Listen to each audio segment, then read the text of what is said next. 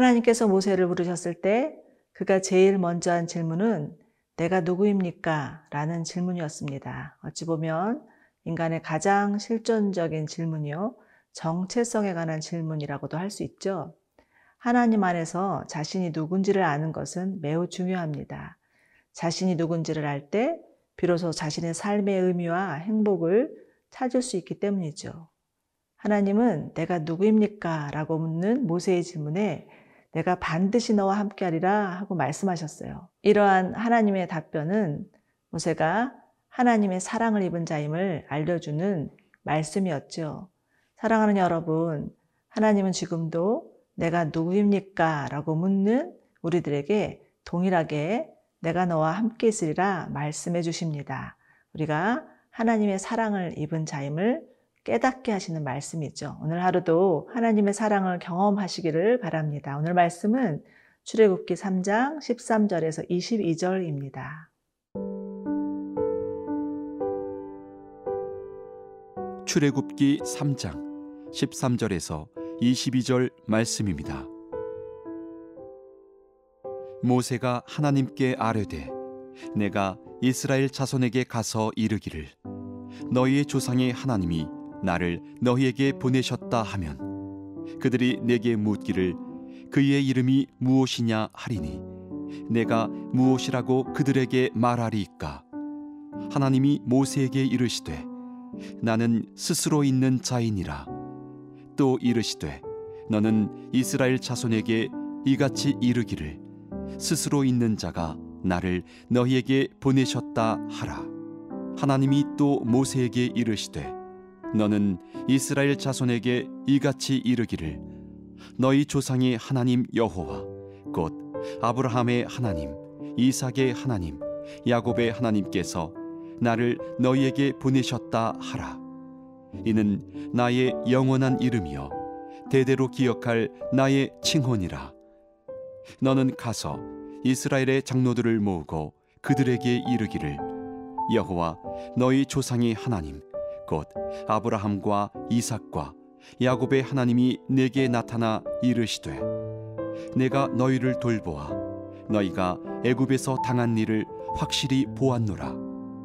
내가 말하였거니와 내가 너희를 애굽의 고난 중에서 인도하여 내어 젖과 꿀이 흐르는 땅 곧 가나안 족속 헷 족속 아모리 족속 브리스 족속 히위 족속 여부스 족속의 땅으로 올라가게 하리라 하셨다 하면 그들이 내 말을 들으리니 너는 그들의 장로들과 함께 애굽 왕에게 이르기를 히브리 사람의 하나님 여호와께서 우리에게 임하셨은즉 우리가 우리 하나님 여호와께 제사를 드리려 하오니 사흘길쯤 광야로 가도록 허락하소서 하라.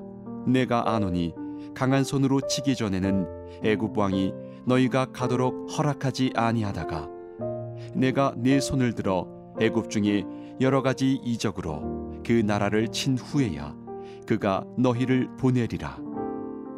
내가 애굽 사람으로 이 백성에게 은혜를 입히게 할지라. 너희가 나갈 때에 빈 손으로 가지 아니하리니 여인들은 모두 그 이웃 사람과 및 자기 집에 거류하는 여인에게 은폐물과 금폐물과 의복을 구하여 너희의 자녀를 꾸미라. 너희는 애굽 사람들의 물품을 취하리라. 오늘 말씀은 모세의 두 번째 질문으로 시작합니다. 모세의 두 번째 질문은 하나님 당신은 누구십니까? 라는 질문이었어요. 사람들에게는 누구나 하나님이 누구신지에 대한 영혼의 갈증과 갈망이 있는 것 같아요. 사람은 하나님이 지음받은 존재이기 때문이죠. 이에 대한 하나님의 답변은 14절, 나는 스스로 있는 자니라 였습니다. 이는 하나님은 누구의 도움도 필요 없이 스스로 존재하시는 분, 즉, 자존자이시며 창조주, 하나님이심을 의미하는 말이죠. 요한계시록 1장 8절에서는 나는 알파요 오메가라 이제도 있고 전에도 있었고 장차 올 자요 전능한 자라 라고 말씀하시는 것처럼 시간과 공간을 초월하신 영원하신 하나님이심을 알리시는 것이었어요. 그런데 하나님은 여기서 그치지 않으셨죠? 자신에 대해서 알리시는데 15절 한번 같이 보실까요? 하나님이 또 모세에게 이르시되 너는 이스라엘 자손에게 이같이 이르기를 너희 조상이 하나님 여호와 곧 아브라함의 하나님, 이삭의 하나님, 야곱의 하나님께서 나를 너희에게 보내셨다 하라. 이는 나의 영원한 이름이요 대대로 기억할 나의 칭훈이라. 이스라엘의 하나님은 그들의 조상의 하나님이셨고 그들의 긴 인생 여정에 함께하신 신실하신 하나님이셨어요. 하나님이 이제 그들의 조상들과 함께하신 신실하신 하나님의 말로 이스라엘이 기억해야 할 영원한 하나님의 이름임을 밝히고 계시는 거죠. 그러나 어느새 애굽의 노예로 살면서 하나님에 대한 기억이 희미해졌을 것이고 조상들이 들려주는 하나님 이야기는 마치 신화와도 같았을지도 모릅니다. 그러나 이제 드디어 귀로만 듣던 하나님이 그들을 구원하시기 위해서 실제로 모세를 보내셨다는 사실을 알게 될 때가 온 것이죠. 하나님은 더 이상 과거의 하나님이 아닌 현존하시는 이스라엘의 하나님이셨어요. 저희 가정은 증조 할머니 때부터 선교사님을 통해서 복음을 듣고 일찍이 개종한 집안이었어요.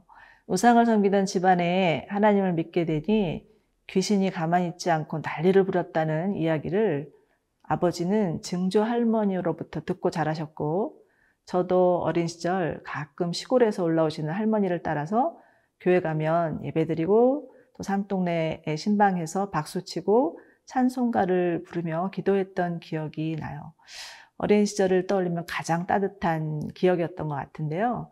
그런데 할머니가 돌아가시자 우리 집안은 안타깝게도 하나님을 떠났고 믿음을 잃었습니다. 그러던 중 제가 조상 때부터 하나님을 잘 믿는 남편을 만나서 다시 온 가족이 하나님께 돌아오게 되었죠. 우리 가정은 하나님을 까맣게 잊고 있었지만 하나님 우리를 잊지 않으셨던 거죠. 비록 우리는 하나님을 잊을지라도 하나님은 우리를 잊지 않으시고 우리 가운데 찾아오시는 하나님이심을 믿고 하나님을 맞이하시기를 바랍니다. 영원히 우리와 함께 하시는 신실하신 하나님이 나의 하나님이심을 고백하는 우리 모두 되기를 바랍니다.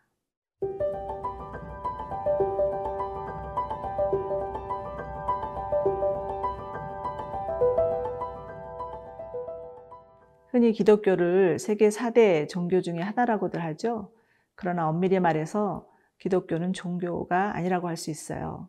종교란 보이지 않는 신을 향해서 사람들이 도덕이나 윤리로, 선행이나 수행으로 신을 추구하는 것이라면 기독교는 하나님께서 친히 사람들에게 찾아와서 만나 주셨기 때문이죠. 그래서 기독교는 종교가 아니라 관계라 말할 수 있어요. 하나님은 자신이 누구신지를 알려주기 위해서 모세를 찾아오셨죠. 그러나 어, 여전히 모세에게는 확신이 없었던 것 같아요.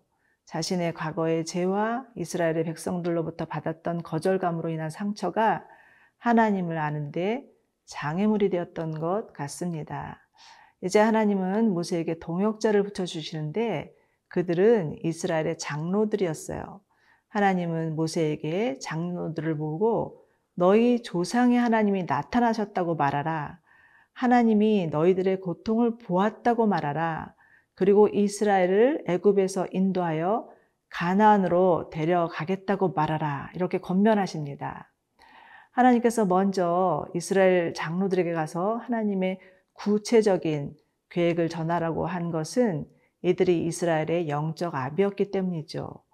아마도 이들은 그들의 조상들의 믿음의 이야기를 마음에 간직하며 자신의 후손들에게 믿음을 전수하는 역할을 하였을 것이고 이제나 저제나 하나님의 약속을 기억하면서 이스라엘을 구원하실 하나님을 간절히 기다렸을 거예요.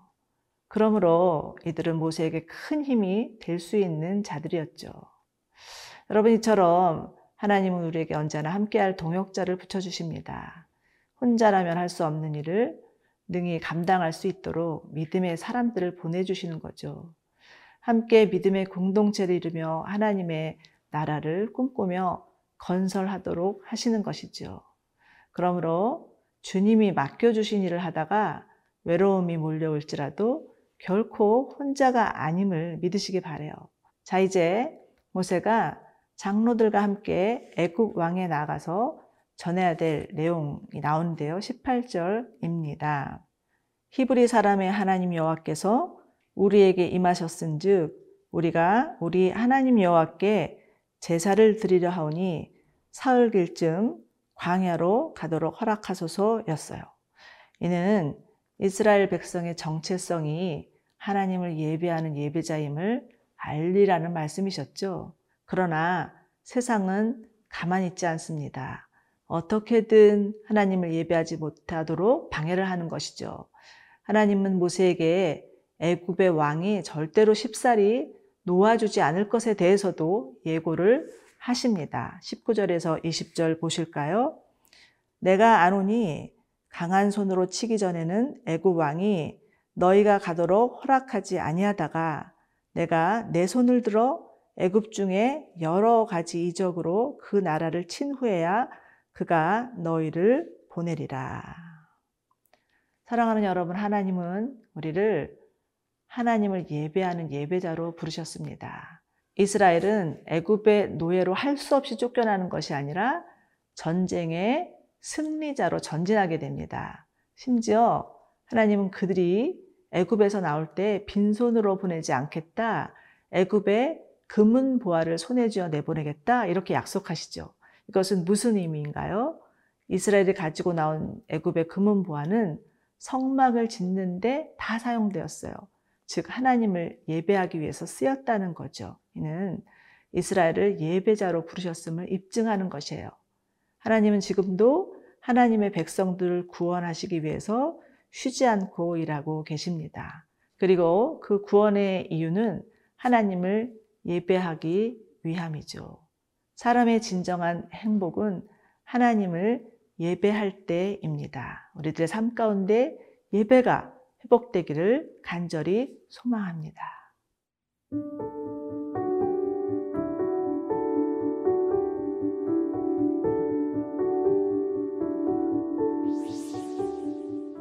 우리를 구원하시기 위해 지금도 쉬지 않고 일하시는 하나님, 우리로 하여금 하나님의 영원하심과 신실하심을 알게 하여 주시옵소서. 우리를 하나님을 예배하는 예배자로 부르셨음을 알게 하시고 우리의 예배가 회복되게 하여 주시옵소서. 예수님의 이름으로 기도하옵나이다. 아멘.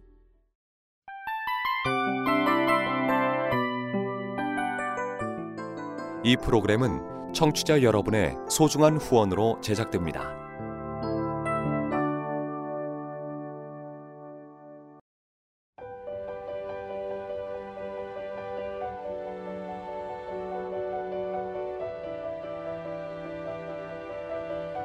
세상에는 수많은 교회들이 있지만 더 깊이 있는 말씀 강해를 찾기 위해 크기로만 교회를 선정하지 않습니다. 보다 좋은 영적 콘텐츠를 더 많이 나누기 위해 방송비를 받지 않습니다. 1년 365일 복음만 전하고 싶어서 우리는 광고를 하지 않습니다. 온누리의 복음을 땅끝까지 CGN TV와 함께 땅끝 성교사가 되주세요